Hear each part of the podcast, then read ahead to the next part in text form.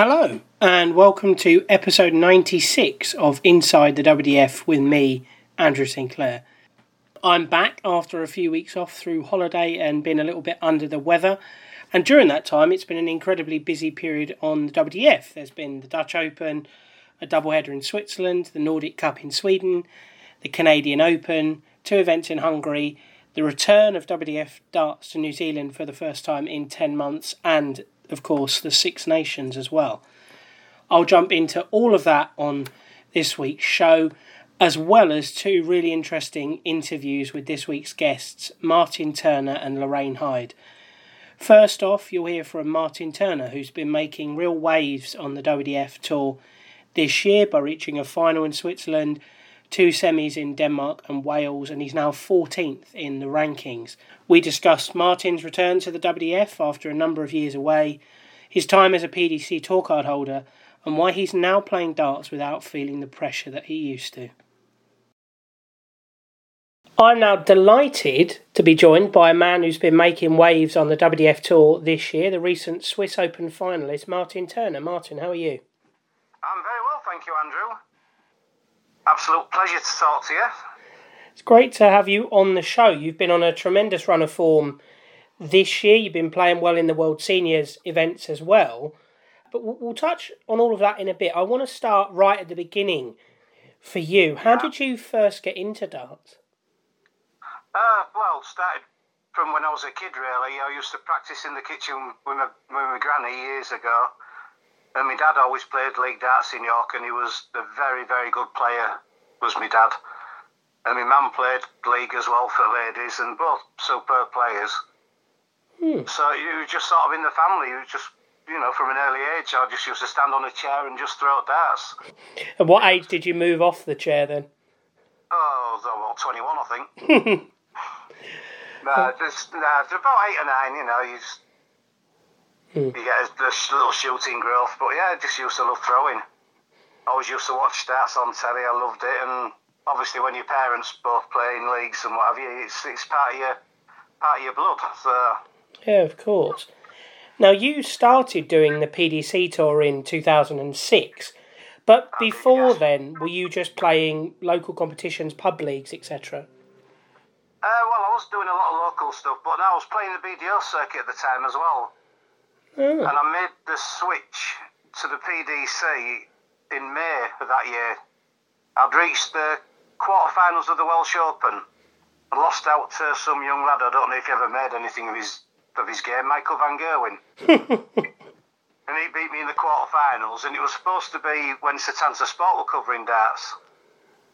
And the quarterfinals were supposed to be live on Setanta Sport, so we had to wait around for ages and to play it live on TV. I thought, wow, this is good. And of course, last minute, the satellite went down, they couldn't play it, so we had to play on floor as normal. So yeah, I lost 3-0 to Michael. I had chances at doubles in all three legs, so I could have won, but...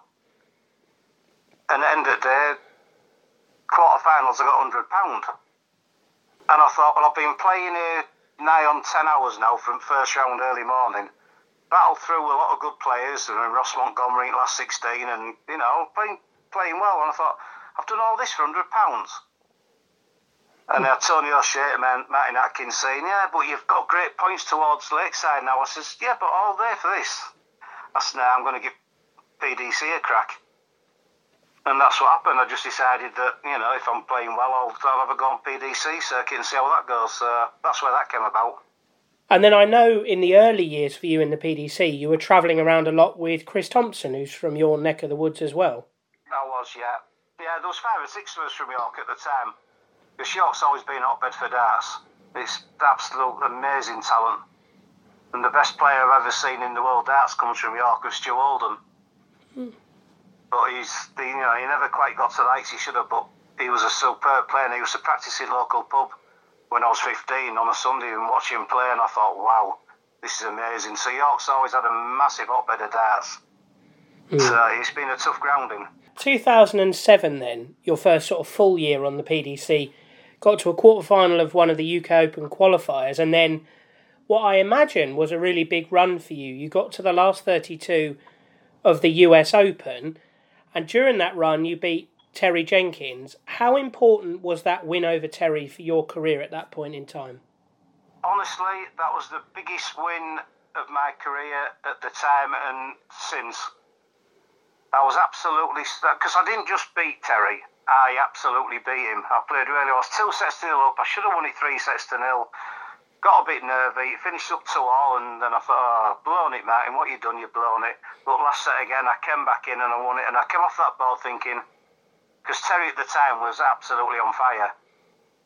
And I thought, well, if you can do that to Terry Jenkins, you've got a chance, mate. You've got a chance. And I was absolutely delighted. And that is the massive win for me. If that hadn't happened, you know, I might not be playing darts now, I don't know. It was just an amazing experience. Yeah, of course. It was still the USA taxman got all of your winnings, and it wasn't good, but never mind.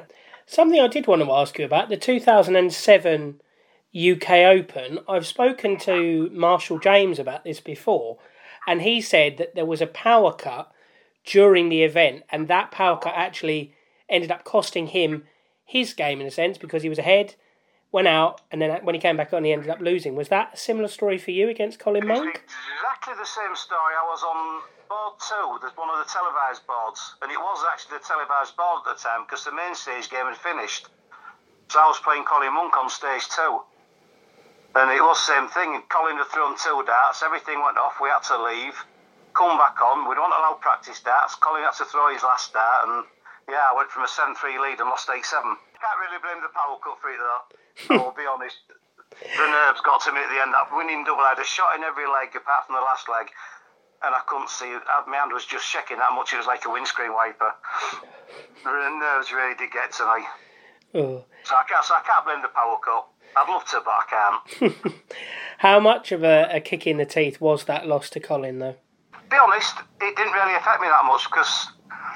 The one thing that I've lacked in my darts career is self-belief, and I've suffered anxiety terribly. And when I saw the draw, and I knew I was going to be on stage 2, everybody else was phoning me up and sending messages saying, oh, brilliant, you're on stage board, great, and all this, and I was thinking, no, please, no, put me on one of the outside boards out of the way, I don't want to be on stage board, and I was panicking. When I actually got up there and started playing, I felt great. And it's a weird thing when you're throwing on there and you've played 2 or 3 legs, and all of a sudden, when you that hits the board, you hear this thud. What's that? It's weird. Then you hear Georgie Noble was shouting, and then you hear his voice. And I thought, hey, what's going on here? And I looked round, and I saw the stage was empty. I went, oh, hellfire, we're on telly now then, aren't we? And instead of panicking me, it suddenly made me feel a whole lot better, and I really enjoyed it. It was crazy. So I walked off there thinking, well, that's my first experience. Yeah, I've blown it. My own fault. But I really enjoyed the whole experience, and I just thought, yeah, I could do with some more of this. I'm happy with that. So it didn't bother me that much, to be honest. No, you should have done probably, but, you know, it's just the first experience of being up there, and it was just such a great experience. Yeah, of course. Now, you talk about the nerves and the anxiety. Is that something that is still somewhat of an issue for you now? Well, it was up to a couple of years ago, to be fair. I mean, I've had people, Pete Senior years ago was Yorkshire team manager, came to me and he just says, do you know something, you don't realise how good you can be. And I looked at him and thought, you crank, what are you on about? I'm rubbish. And I never had any self-belief at all. And the last couple of years, obviously, with everything that's been going on, luckily enough, I played Dumberside years ago with Dave Ladley, and I've known him since he was 17.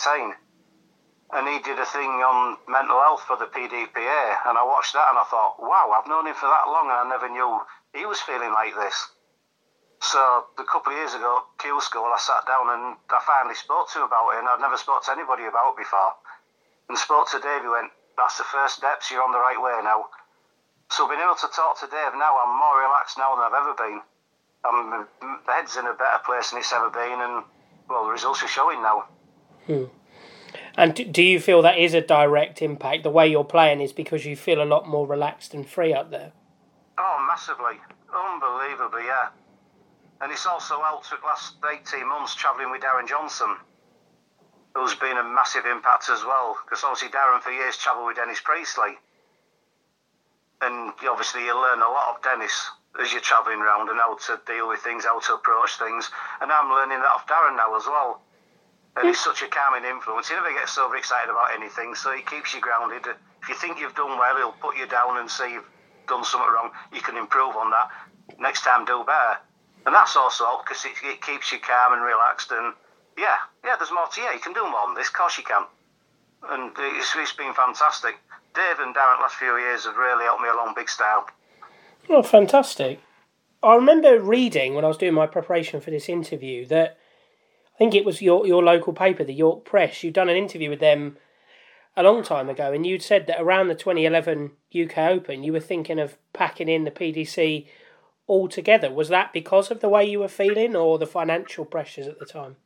It was a bit of both, to be fair, Andrew. Yeah, it's obviously at the time it was entry fees involved in PDC, a lot of travelling, a lot of hotels. I didn't have a lot of money. I wasn't sponsored, never been sponsored. So everything's come out of my own pockets, or my parents, bless them. And yeah, it was a struggle. And when you're not getting results, I've been with a company for 17 years and I got made redundant, so I was out of work. And it was really becoming a struggle. And I wasn't enjoying it. And if you're not enjoying something, what's the point of doing it? Then all of a sudden, UK Open 2011, I started back at the old Bolton. Bolton was the best venue I've ever played and ever will. It was wonderful. And it just sort of stirred me up again, and I walked away from there thinking, you enjoy this too much, mine. You can't give this up, you enjoy it too much. But unfortunately, it's just last 10 years have been a bit of a letdown, to be honest. Work-wise, I couldn't get time off for darts, and I wasn't practising, and I maybe should have had a break at the time, but when it's in your blood, mate. It's hard to walk away from. Absolutely. I mean, I'm absolutely dreadful and I still keep going, so I can appreciate how it must be for someone who's actually good at the game. Well, it's very kind of you to say so, but at the time you doubt yourself. When you get a few bad results, and darts is all, like many sports, it's all about confidence. If you lose the confidence, then you've really got nowhere to turn. But at the time we had that Dave Flett from York Press was massive on darts, and he used to follow us around and report. And knowing he's there and giving you support helps a bit as well. You always had somebody to talk to, and he'd always put good things in press, and you'd read them and think, yeah, come on, let's keep going, you know. And that was a massive help as well. Yeah, of course. Now, the PDC schedule is incredibly relentless, and, you know, more so now than maybe it was 10 years ago or so. But I noticed that sort of looking through the records, you didn't play in all of the events. Was that because you couldn't get the time off from work and stuff? That was it, simply, yeah. When I got to work again, I was driving for a living, having to work Saturdays. Then I moved after 2 years to working nights, and the only night I got off was Saturday night. So it was, if I did manage to get somewhere, it was after a shift. And you're tired, you're not prepared, you've not done it, and it just felt, but you try, you know, you think, you've got the game in you, so, you know, it might just come off. But, you know, deep down it isn't going to come off. You're not preparing right. But you keep battling because it's sort of the only thing you're any good at. So you just pray that one day luck will turn. But, no, it was a battle. It was a battle with work. You mentioned that you started sort of your playing career on the BDO side of things and then walked away because the money wasn't so good. What was it that prompted you to start doing the WDF events again last year? Well, it sort of came about by accident, to be honest. Last summer, the Challenge Tour was a PDC Challenge Tour at Milton Keynes. We were there for that. And the World Seniors Darts Tour had just been announced. And I saw that and I thought, now this sounds good.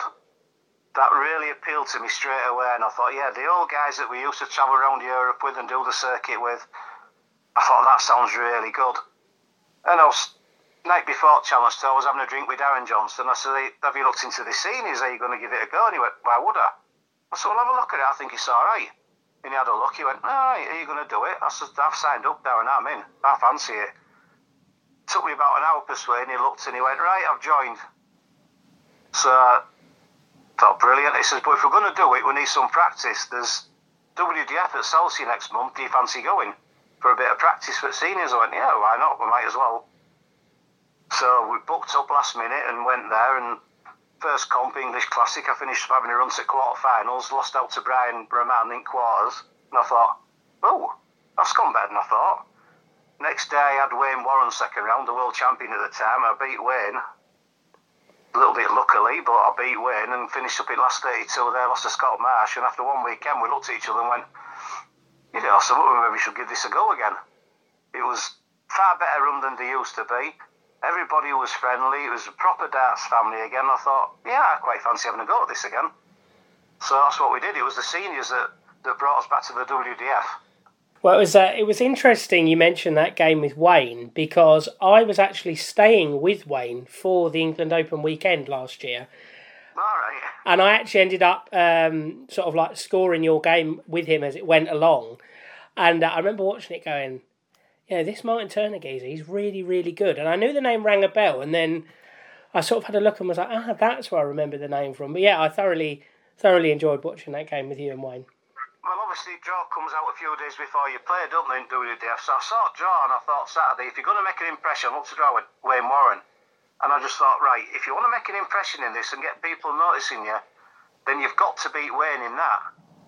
And then it'll let people know, wow, hang on, he's back again. And I think I tried a little bit too hard against Wayne. I was a little bit too nervous trying too hard instead of just throwing. But I got away with it, I'm not going to lie, I got away with it, a lucky win. But he's still a win over a world champion. And it made me think then, there's still something to aim for here. You've still got half a chance of doing something. So, but yeah, I was awfully nervous playing him, I must admit. He didn't look it, so I suppose that's a good thing. A win's a win. Exactly. Now, in December, you played at the World Championship qualifier at Lakeside, which, as far as I know, was the first time you'd ever played at Lakeside. What did you make of that experience? Oh, it was unreal. Absolutely unreal. It's when you walk, I know it's different when you're playing as dartboards in there instead of seats and everything, but you just sense an atmosphere when you walk up to the place, and when you see that wall of honour and everything, it's goosebumps. It's just brilliant. I thought, yeah, that's what me and Darren said there and then. Says right, next year we're doing circuit properly, and we're coming back here next year and we're going to play in it. That was it. That was all we said, was we're going to give it a proper go in 2022, and we're coming back next year and we're going to play in the Worlds here.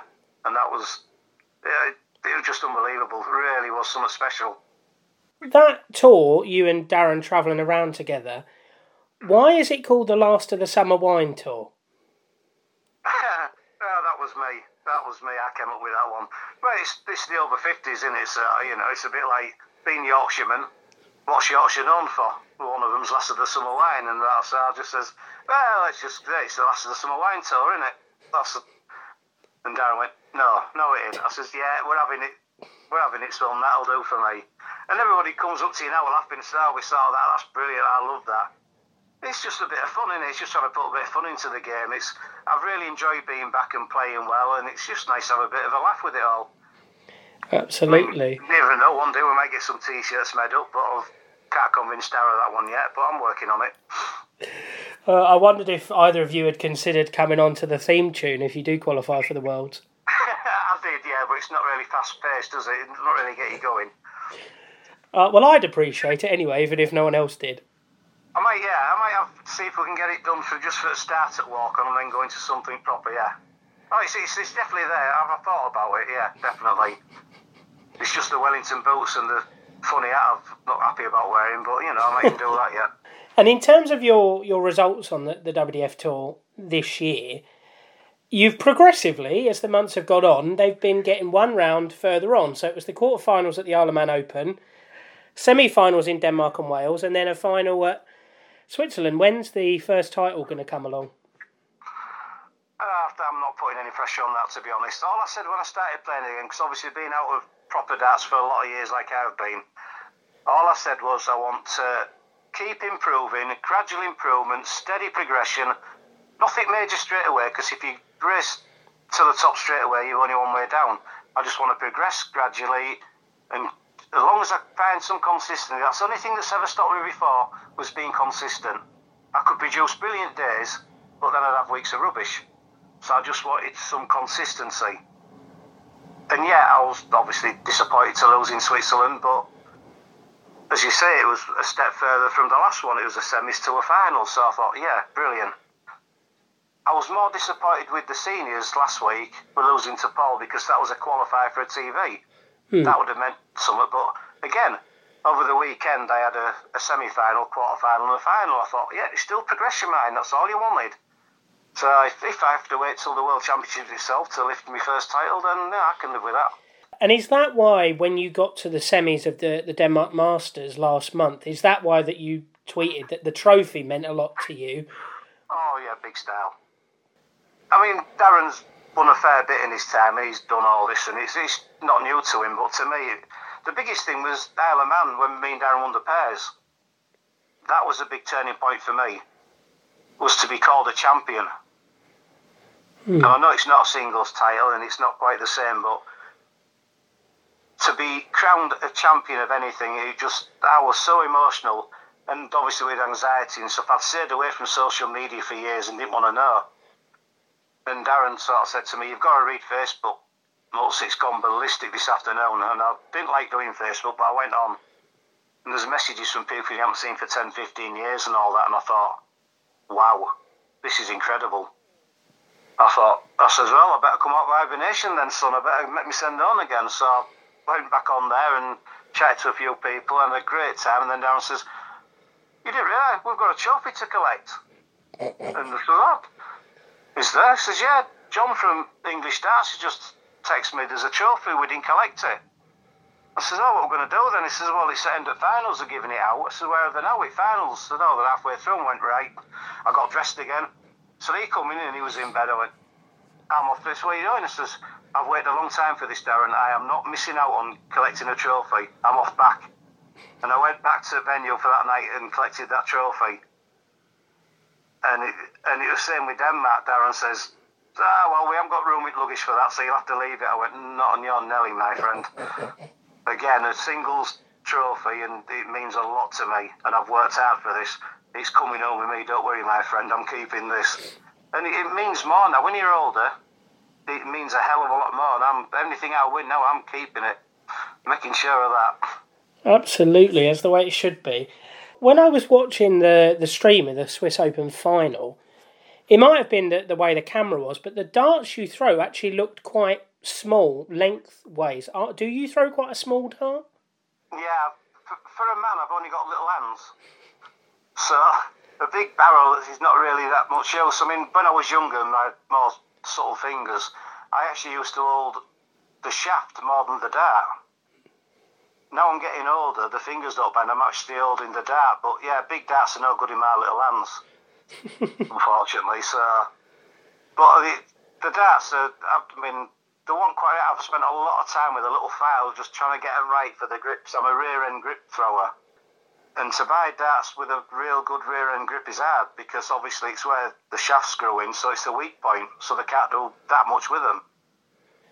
And just before the semi-final in Switzerland, I was actually on practice board and my point fell out. So when I played the semis and final of the Swiss, I was actually using two darts from one set and one from another, because my point had fallen out of my other dart. And if you're watching the stream, on my left leg, my trousers was also ripping as well, so I had a great big tear down one side of my trousers. So I was worried about flashing my leg off on thing. I thought, oh, this can't get any worse today, surely. Everything's going wrong at the wrong time. A really weird experience, but yeah, I've always liked smaller darts. You say I've only got small hands, so they're just... And plus, grouping. Yeah, of course. You know, you want to try and get the best grouping you can, so... I mean, I'm a bit like Peter Wright. I've always classed myself in the last few years as the crap Peter Wright, because I've been trying all sorts, trying to find the perfect dart. And I used to go to comps and have about 7, 8 darts in my case, and what am I going to use today sort of thing.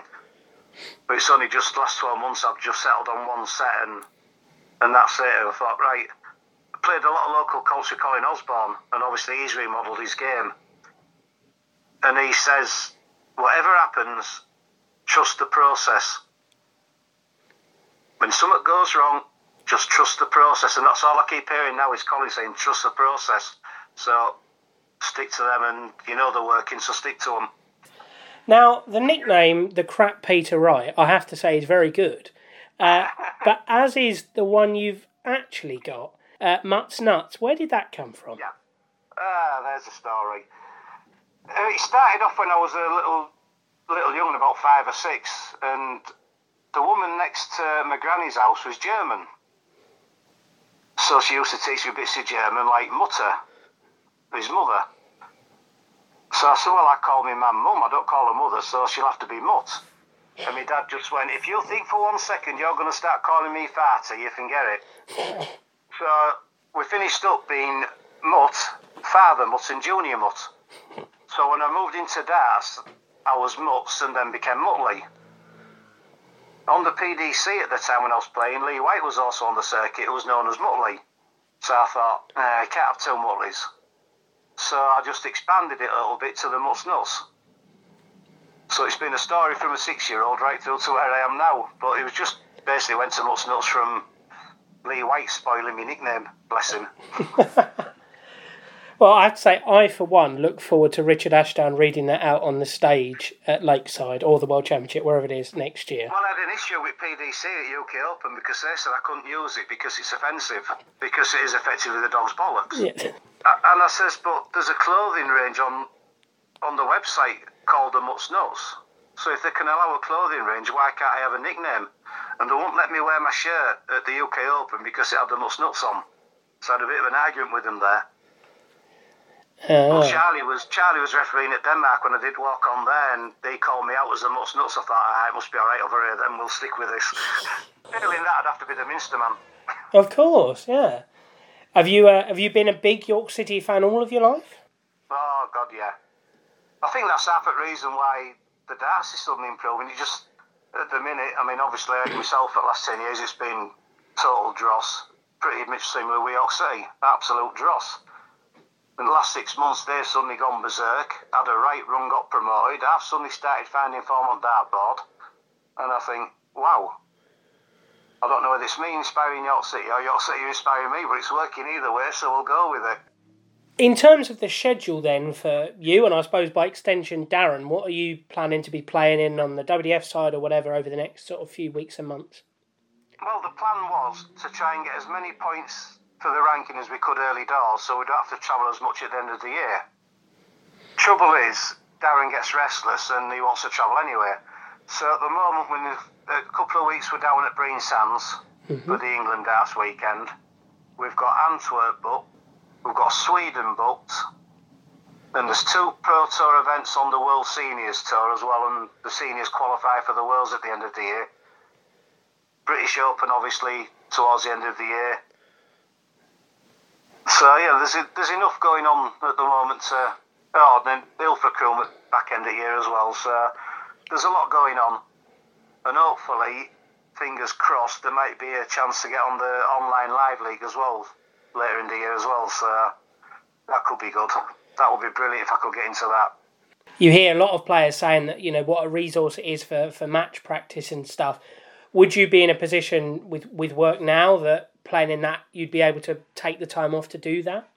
Yeah, well, since COVID struck 2 years ago, I was actually living over in Ena in Derby with a lass over there, and a week into the first lockdown, I was essential working at the time. A month. She decided she wanted to call it a day, so I moved back to York. I had to leave my job in lockdown and move back to York, so it was during COVID that I sat down and thought, well, where do you go from here? And I sat down and sort of thought, have you got anything to give darts? Have you achieved what you should have done? Well, no, I've not achieved anything near like what I should have done. So I just took the decision. I had a bit of money left in bank to not work for a while and just concentrate on darts. So that's what I'm doing at the minute is I'm not working. I'm just solely concentrating on darts. Oh, nice one.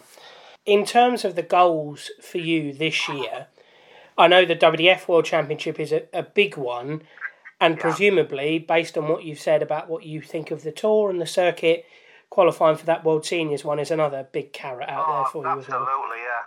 I mean, it's been a disappointment for World Seniors this year, personal-wise, because I've not performed that well on it up to this last weekend. But now I think I'm sat 4th in order of merit for that as well. So it puts me in a great chance to push on and to qualifies in November and get into that. Yeah, I'd love to play in that. It'd be amazing. Absolutely amazing. Yeah. I mean, without these guys, we won't be playing darts.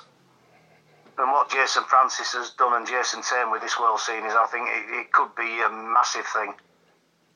It really could be a massive thing. Yeah, I'd love to qualify for that. Absolutely. And I suppose just a last thing from me then, it's been fascinating to hear you talk about overcoming, or at least starting to overcome, the issues you've had with, you know, anxiety and sort of self-doubt and a lack of self-belief. If there are people listening who feel in a similar way but have never sort of spoken about it or anything like that before, what advice would you give to them? Just talk to somebody. I know it's easy to say just talk to somebody, and I've felt like it for years and years, and so I've spent a lot of time with Dave Ladley since he was a kid, bless him. And until you see them speak up and see what he said, and you think, wow, that is amazing. And the best thing I ever did was sit down with Dave and talk to Dave, and he's been fantastic. Just anybody that you can honestly say is a good friend or family member who you trust implicitly, talk to them. Honestly, it's made me feel 100% better, and say results are showing at the minute. I'm in a much happier place than I've ever been, and it's such a weight off your shoulders. And it's nothing to be embarrassed about, which you think at the time it is. It's nothing to be embarrassed about at all. Talk to somebody, you will feel 100% better. A lovely note to end on as well. Thank you so much for your time today, Martin. It's been a pleasure speaking to you, and I wish you all the best for the rest of the year, because if you keep playing the way you are, we're going to be seeing your name an awful lot more before the end of the year. Hopefully so, Andrew. That's the plan, my friend. It's been wonderful to talk to you. First one of these I've ever done, and it's been a pleasure. Thank you. It was great speaking to Martin. I mentioned it in the interview, but I really was very impressed with the way that he played against Wayne Warren at the England Open last year. And since that point, he's continued to steadily improve. And that first title doesn't feel far away. And there's a very good chance that we're seeing him play at the WDF World Championships next year, as well as the World Seniors Championships, where, you know, the way he's playing, he'd certainly be very competitive in both. I also thought it was great to hear someone speak so openly about mental health difficulties and the impact that actually just speaking to someone about those problems has had on him being able to overcome them. Long may that culture of openness and Martin feeling a lot more relaxed, long may that continue, as well as long may the Last of the Summer Wine Tour continue as well, because him and Darren have been a great addition end of last year and beginning of this year, and they're both playing really, really well, which is lovely to see. As we discussed in the interview, Martin came close to a maiden WDF title at the Swiss Open in June, which was eventually won by Hungary's Gábor Takács. It was a second title of the year for Gábor, who this week just gone was playing in the ball shooters soft tip competition in Europe. The second Swiss event, the Helvetia Open, that was won by Alexander Merckx, who picked up his second career title in the space of a fortnight, while the women's titles in Switzerland were split between Anke Zylstra and Suzanne Smith. The biggest event of the last few weeks was the following week, and that was the platinum-graded Dutch Open. It's been more than 2 years since the world's biggest darts open was played, and even though it was 4 months later than planned and entries were lower than in the past, it was still the biggest event of the year and the biggest open event anywhere in the world. You'll hear later in the show, Lorraine Hyde says this, I've seen it from a few other people as well, that perhaps it didn't quite have the feel that it used to. It didn't feel quite as special as it used to. Obviously, I haven't been before and I wasn't there this year, so it's hard for me to comment, but I think my assessment at this stage would be, I think a lot of events are still in recovery in this sort of post-COVID landscape we find ourselves in, and that means that events are lower across the board. You know, the England Open next month, there's only about 100 people at the moment entered for the men's, which is a lot lower than there would have been in the past. And I also think with the Dutch Open, it being at a different time to normal will have had an impact on entries as well. I think the better indicator of where the event is at and where the tour is at will be that Dutch Open next year, which hopefully will be back in its traditional February slot. In terms of the Dutch Open action itself, the standard was really good, and it was great to see Jelle Klaasen come through and book her first World Championship appearance outside the PDC in 16 years. Jelle's semi-final with Thibaut Tricard was a really, really good game to watch. I thought Thibaut was going to walk away with it, to be honest. He won the first set 3-0 with 3 ton-plus finishes. And I thought, well, he's so dialed in here, averaging a ton, he looks brilliant. And he did miss match darts in the second set, but his standard dipped a little bit, and Yellow was clinical in that final set when he had opportunities. The other finalist was Mark Barilli, who'd come through a competitive semi-final with Ivo Leixma. But Mark seemed to run out of steam in the final after a long weekend. But it was still a very good run from him, and they're valuable points, which should mean that he's almost certainly going to be back at the World Championship next year as he continues to look for that elusive first ever win in the World Championships. In the Women's Dutch Open, Beau Greaves continued to just absolutely dominate the competition.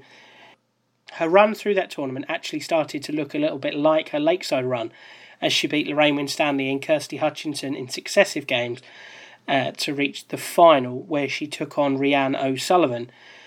Beau won that one 5-1, and then the pair met again this weekend in the finals of the Six Nations Charity Singles, where Beau again was victorious, averaging 89.5 in a 5-2 win.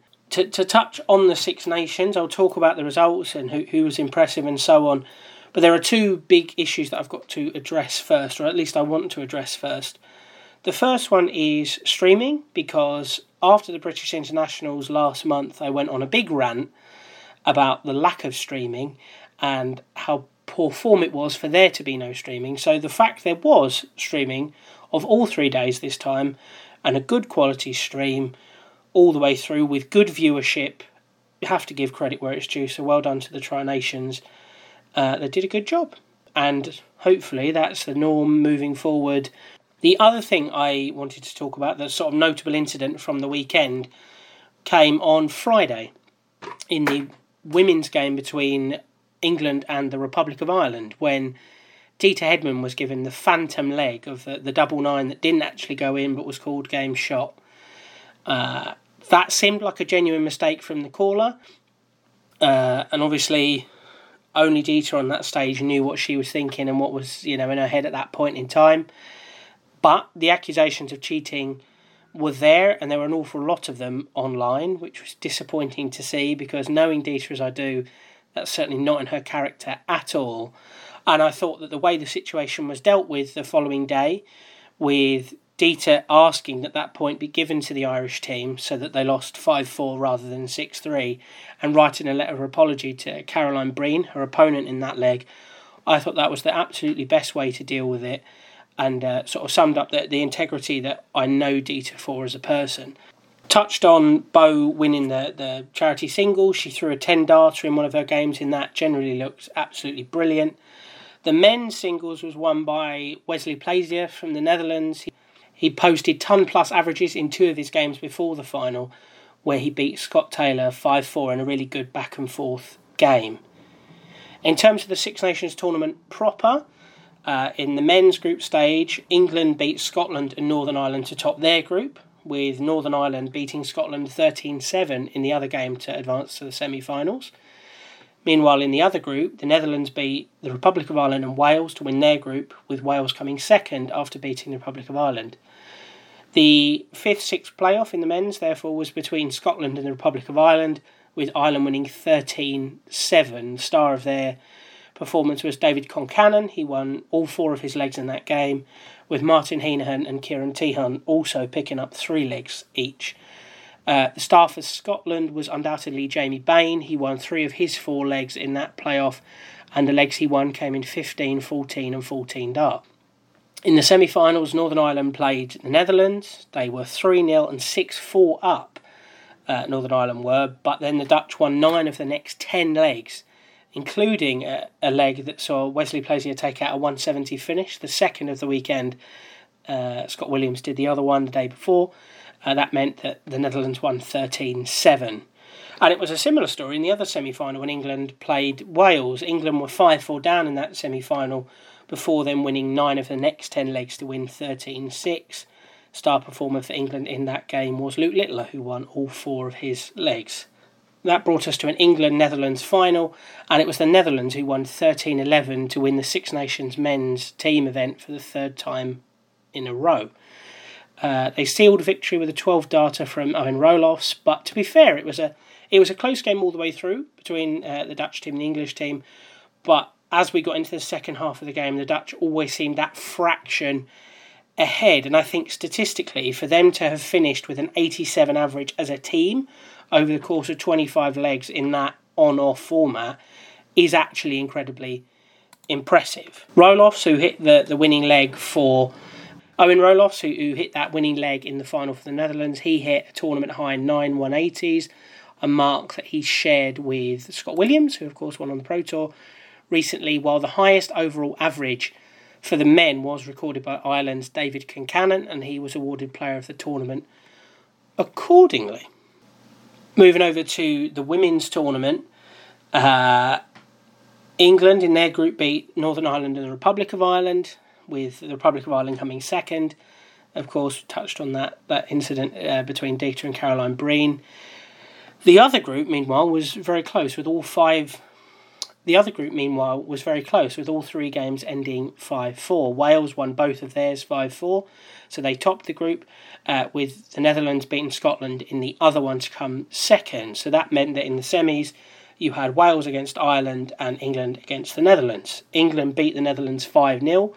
Beau Greaves started that match off with a 15-darter, and it was sort of more of the same for England from there. Wales, meanwhile, lost 5-4 to Ireland. Katie Sheldon won the last leg there. Rhianne O'Sullivan for Wales, she won all 9 legs she played during the weekend, but it wasn't enough in that semi-final as Ireland won. And Katie Sheldon was the woman of the hour in the final as well, because she hit the winning double in that last leg for Ireland to beat England 5-4 and win the Six Nations for the first time in their history. The final between England and Ireland, there was never more than a leg in it, but I think for me, the decisive moment was the 7th leg when Robin Byrne beat Beau Greaves. Beau hadn't dropped a leg in the team event up until that point. Her and Rhianne were the only players on 100%, but she dropped that, which put Ireland 4-3 up, which meant that England would have to win the last 2 legs to win the title, so there's a bit of scoreboard pressure there. And in that deciding leg between Katie and Lorraine Winstanley, both players missed match darts before Katie managed to take it out. An emotional moment for the Irish team, but a special moment as well. 5th place in the women's team event went to Scotland, who beat Northern Ireland 5-1 in their game. I mentioned Jamie Bain earlier, he played really well for Scotland, but in the women I thought Lorraine Hyde and Emily Davidson both played really well. Lorraine won 6 of the 8 legs she played, and Lorraine and I caught up just before the tournament to discuss her Lakeside debut earlier this year, her form in the WDF competition since March, wanting to be a seed when she next plays at the World Championship, and what it meant for her daughter to see her mum playing on television. I'm now delighted to be joined by Scotland international Lorraine Hyde. Lorraine, how are you? Yeah, I'm good, thanks. Thanks for having me again. It's nice to have you back on the show. The last time we spoke, you just won your first WDF title, the British Classic, and you were eyeing up sealing your place at Lakeside. You managed to do that in the couple of weeks after we spoke, and then the tournament got postponed. How did you react to the news that it had been moved from January to April? Well, it was probably the right decision, but for me, I was a bit gutted because at that time I was playing a bit better, and I knew Tory hadn't been playing much darts in Australia because they were still in lockdown for the majority of last year. So I thought I maybe had a bit of an advantage, and then obviously it got moved, and I never threw a dart for about 3 months because there was no tournaments on till March, so yeah, it wasn't really a good thing for me, but yeah, it is what it is. Yeah, I was going to say, because I know some people sort of, they wanted to carry on practicing, but then I know when I spoke to Mark Graham, he said I just shoved the darts in the cupboard and then took them out again 2 months later. So was that the same for you? You just thought, look, if I'm not playing, I'll just focus on family and working and stuff, and then when the time comes, I'll pick up again then? Yeah, well, kind of. I did like a couple of local things over that time whenever there was something on. But other than that, yeah, they just got put away and didn't really look at them. I kind of was a bit disappointed, so I wasn't really in the mood. But then, obviously, when the, I think Isle of Man was the first tournament that was coming up, so I started throwing like a few weeks before then, just the odd throw here and there. But yeah, not much. And now that draw with Tory Kewish, now I know you two are very close. Was that the worst possible draw you could have got in the first round? Yeah, probably. I would have preferred to play anyone else, to be honest. But at the same time, it was nice to share that first time with one of my close friends. So there's pros and cons, I suppose. And did you two actually kind of speak about the draw in advance and the fact that obviously, you know, you in a way didn't want to play each other because obviously you are good friends and that meant one of you was going out? Yeah, we both said that we were without a doubt going to get each other first round. So we were expecting it. But yeah, we didn't want to play each other because obviously we were there. We hadn't seen each other in like 2 years and we wanted to enjoy the week and support each other. But obviously we were playing each other in the first round, that never happened. But I stayed there and watched Tory for the rest of the tournament. So yeah, not much you can do about that. Oh, of course. Now, I know I saw you tweeted in advance of the tournament that, you know, the nerves were kicking in before playing. When you actually got up there, you actually looked quite emotional. How were the nerves up on that stage? Do you know, I actually didn't have any nerves at all on the day. It was just the build-up. I think it was just the anxiety going, just worrying about how I was going to play up there. But on the actual day, I actually felt okay. Yeah, I don't know. I obviously didn't look okay, but yeah, I just felt fine. I maybe would have played slightly better if I was nervous. I don't know. Yeah, possibly. And I suppose ended with the 2-0 defeat to Tory, but what did you feel you took from the whole experience of playing on TV and the stage, and even a small thing like playing a set and then going off for a break and then coming back on again? Yeah, well, it's definitely a learning curve. I think the break especially didn't do any favours for me, because I thought I played okay the first set. It was just the odd like double here and there that lost me that first set, and then I came back on and I just couldn't find range. So it's I'll know what to expect if I get there the next time, put it that way. But yeah, it's I've been there before, obviously, just as a spectator, so yeah, it was different being a player. It's weird to explain. When we spoke last time, you said how much of a source of motivation your daughter is. What did she make of seeing her mum on the TV? Well, she was sitting watching me, and obviously I've got my song that's Have You Ever Seen Lorraine? But my sister was looking after her, and she sent me a video of her singing my song, but she was saying Mummy instead of Lorraine. Yeah, she loves it. But obviously her dad plays as well, so she got to see us both playing.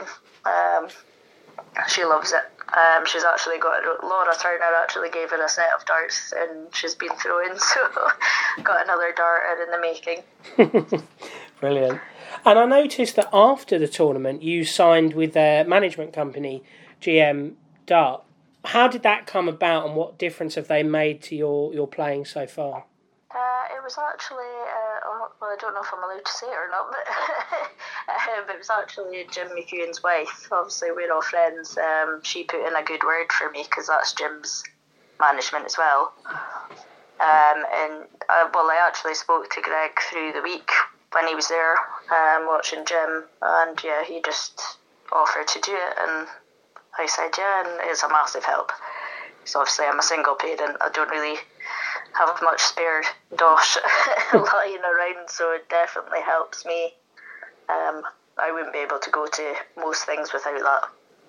And in terms of the WDF events this year, I know you went to the Isle of Man in March, which clashed with the the first women's series block. Was the decision to go to the Isle of Man a tactical one, or had you already planned to go there before the date clash was announced? Well, I was already going, but I had points to defend from Isle of Man, so the right choice for me was to go there. Yeah, I kind of just used the PDC one as match practice, and if it goes, it goes. If it doesn't, it doesn't.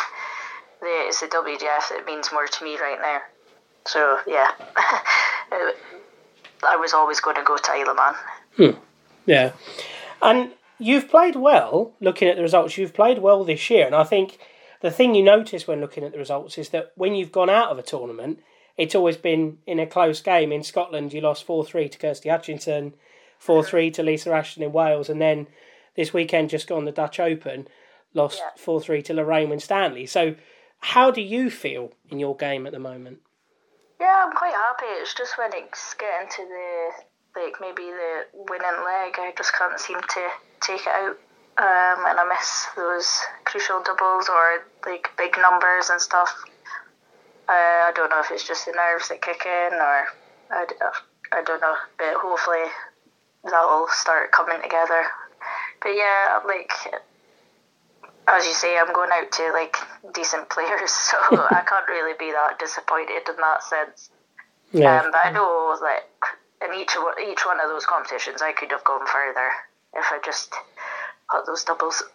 And I think I read on Facebook earlier that your appearance at the Dutch Open this year was the first time you'd been in, I think it was 14 years. How did it compare to when you went then? Because you must have been fairly young when you went last time. Yeah, the last time I went was in 2008. So, yeah, it was a bit different. I think I was, well, how long's that for? Yeah, I would have been 18. So, yeah, it was different. Actually, the last time I went to the Dutch Open, I played Frances Honsler when she was world champion first game. So, and I actually won that game and then lost second round. So yeah, no, it was good. It was obviously a different venue, but yeah, it definitely doesn't seem as big as what it used to be. But obviously, like COVID will have a lot to do with that. But yeah, it was still good. Really enjoyed it. Very warm. It's normally in the traditional February slot. This year they moved it to the June. Do you, as a player, do you have a preference moving forward, or does it not bother you too much when it is? No, it doesn't really bother me. Either or. Although this month's very busy, so it would have been nice if it was a different month. But yeah, it doesn't really bother me when it was. Mm-hmm. But the in February, I would imagine it wouldn't be so hot in the venue. So, yeah. You'd certainly hope so. Yeah. It's very difficult playing when you're really warm. Yeah, I can imagine, yes. This coming weekend, as you mentioned, it's a busy month. You're back on Scotland duty. Thankfully, you haven't got to go flying off again. You are at home for the Six Nations this time. We'll touch on that in a minute. But I know the Scotland team now is picked slightly different to the way it used to because of the changes to the county system. Is that right? Well, yeah. It's not really been picked different this year, but next year it will be. I don't really know what the criteria is, to be honest. I think it's going to be picked over a few different things, but I'm not quite sure what. Yeah, I seem to think this year it was based solely on the county performances, which is why someone like Jim McEwen missed out because he's not playing county at the moment. Yeah, I think he never got selected just because he'd only played one game. I think if he maybe even played two games, he might have been considered, but there was a couple other players in the same boat as him.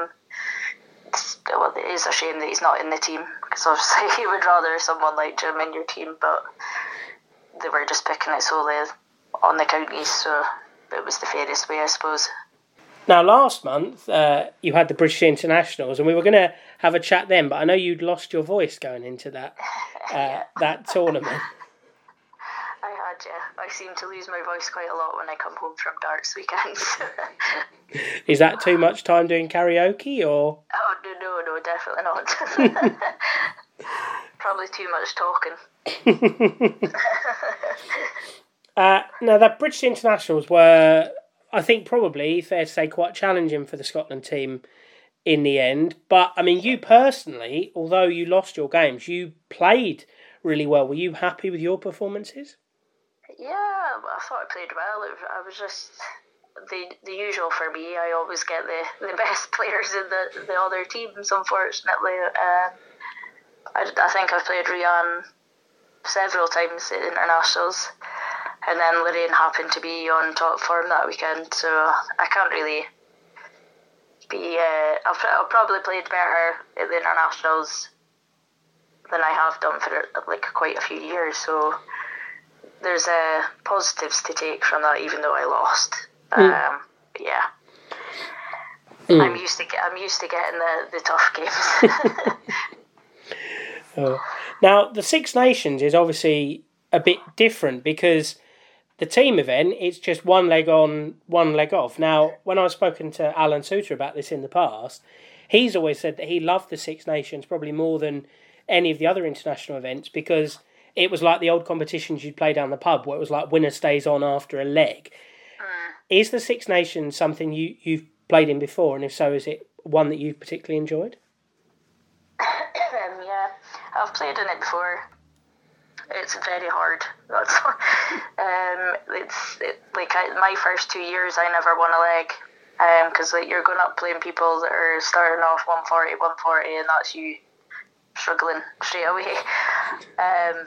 Yeah, I do enjoy it. I wouldn't say it was my favourite. I probably prefer the internationals or the Europe Cups because you're getting a proper game out of it when you're going up and playing the likes of the Beau Greaves and the Dieter Hedmans, and that is very challenging to get that leg.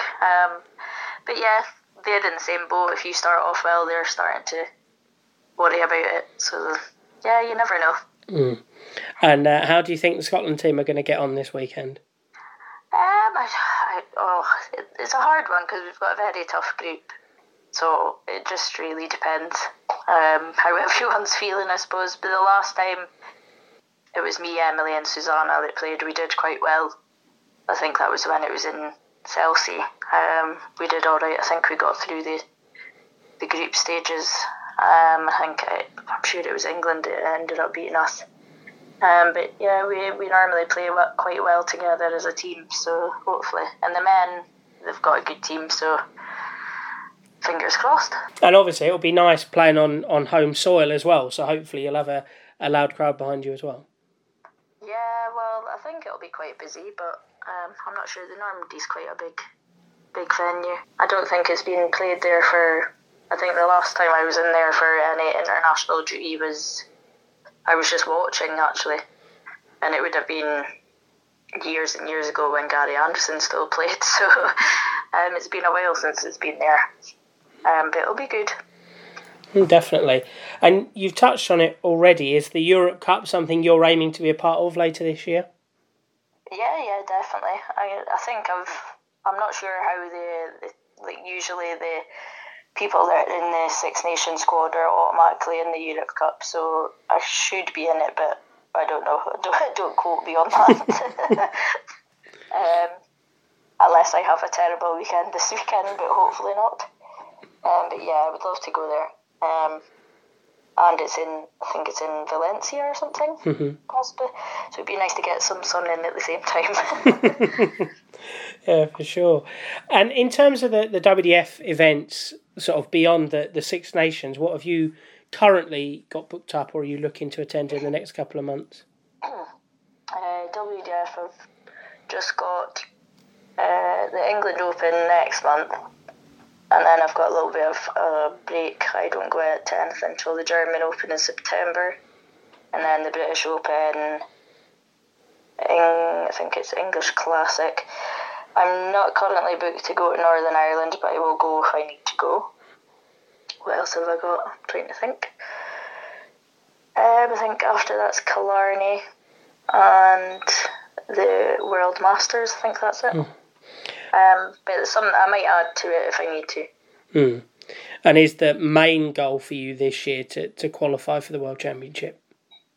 Yes, I'm trying to get back, but I'm also aiming to try be a seed, but at the minute it's not going well, so I need to do a bit better in a few comps for that to happen. Yeah, well, I mean, at the moment, Beau seems to be blowing everybody away, but, you know, you never know. Well, she's had a couple of close calls in the last few comps. I've watched her, and people just can't seem, a bit like myself, can't seem to get over that winning double. But yeah, she's obviously really confident at the minute, so it's just hard to play against. We'll see how it goes. Awesome. Well, thank you so much for your time tonight, Lorraine. I'm glad you've got your voice back, and best of luck to Scotland this weekend. Yeah, thank you very much. It was really good to catch up with Lorraine, and as I mentioned in the interview, when she has lost in competitions this year, it has been in close games and it has been to good players, and hopefully when she does get over the line in one of those games, it leads to a really deep run for her, which will mean that she gets towards that goal of being a seed for the World Championships in 2023. As I mentioned at the top of the show, there have been a number of events since the last episode. So I'll briefly run through all of those now. At the end of May, there was the Nordic Cup in Sweden. The Nordic Cup is essentially, as Hallie Eggleston said on the last show, it's sort of like the Europe Cup or the World Cup, but just for the Nordic region. The singles titles within the Nordic Cup itself were won by Vicky Praum and Ricky Naumann for Sweden, while the Nordic Cup Open, a bronze-graded event attached to the weekend, the titles there were won by Veronica Simonsen from Norway. She denied Anna Forsmark her fourth title of the year in the women's event, while Andreas Harrison beat Ricky Naumann in the men's final after surviving match darts. There have been two events in the USA, the Oregon Open and the Cherry Bomb International, with both of the men's events being won by Danny Lauby. In the Oregon Open final, Danny beat Rory Hansen, friend of the show, who was making his first trip to the US for a darts competition, while at Cherry Bomb, Danny beat Gary Mawson with a 96 average in the final. With Leonard Gates already having booked his place at Alexandra Palace and Danny not making the strongest start on the CDC Tour this year, there's a very good chance he could be making his WDF World Championship debut next year, and if he plays the level he's capable of, he could be a real threat. The women's titles, meanwhile, in those American events, the first one was won by Cassie Scantlin, and then at the Cherry Bomb International, Maria Carley, who's formerly known as Maria Mason from Canada, she won at the Cherry Bomb, and then she made it two titles in as many weeks this weekend just gone at the silver-graded Canadian Open. She beat Steph Smith in the final, and after three events in Canada, she tops the regional rankings. Were she to be in that position at the end of the season, she'll book a first World Championship appearance in 8 years. In the process.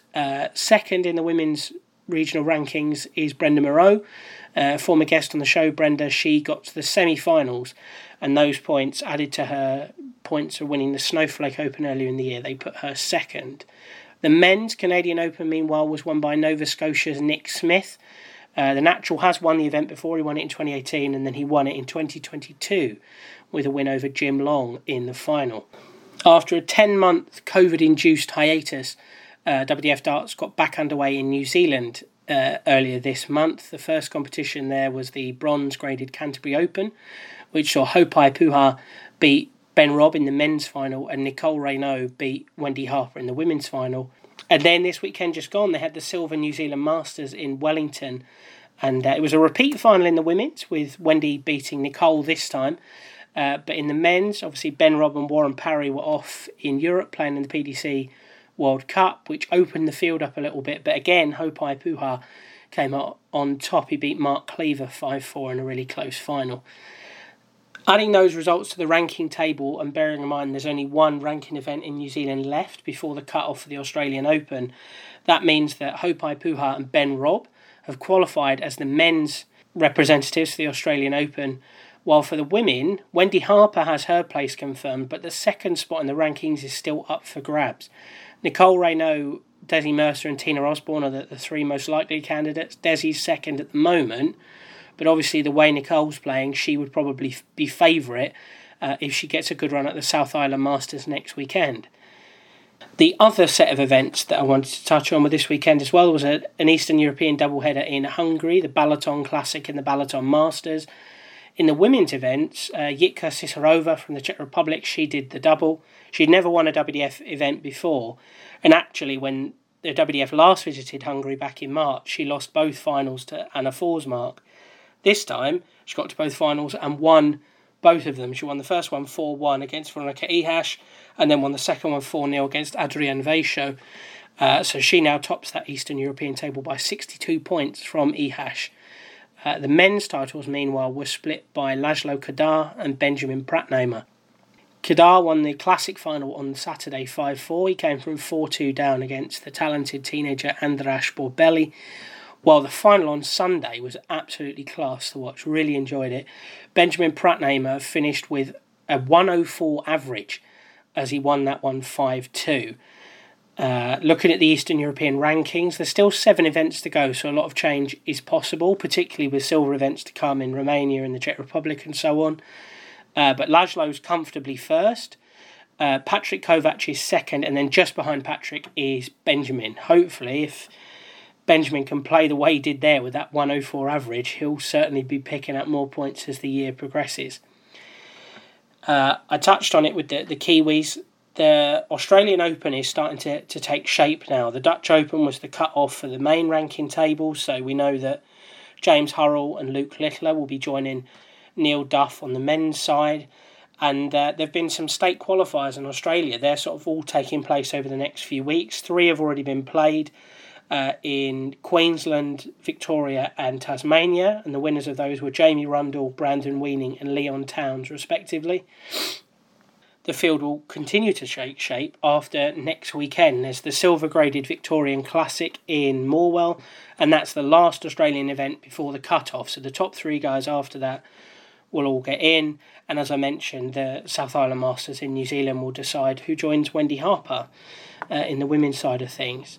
There's also this coming weekend a doubleheader in Romania, the silver-graded Romanian Open and the bronze-graded Romanian Classic. So all in all, a very busy weekend on the WDF Tour coming up. That's all for this week though, so thank you to Martin and Lorraine for their time, and thank you very much for listening. Your support is always greatly appreciated. I'll be back next week to wrap up the events in Romania, New Zealand and Australia, but in the meantime, please follow me on Twitter at amsinclair97, follow the podcast on Twitter at Inside the WDF, like the Facebook page Inside the WDF, and rate, review and subscribe wherever you get your podcasts. I'll see you on the other side.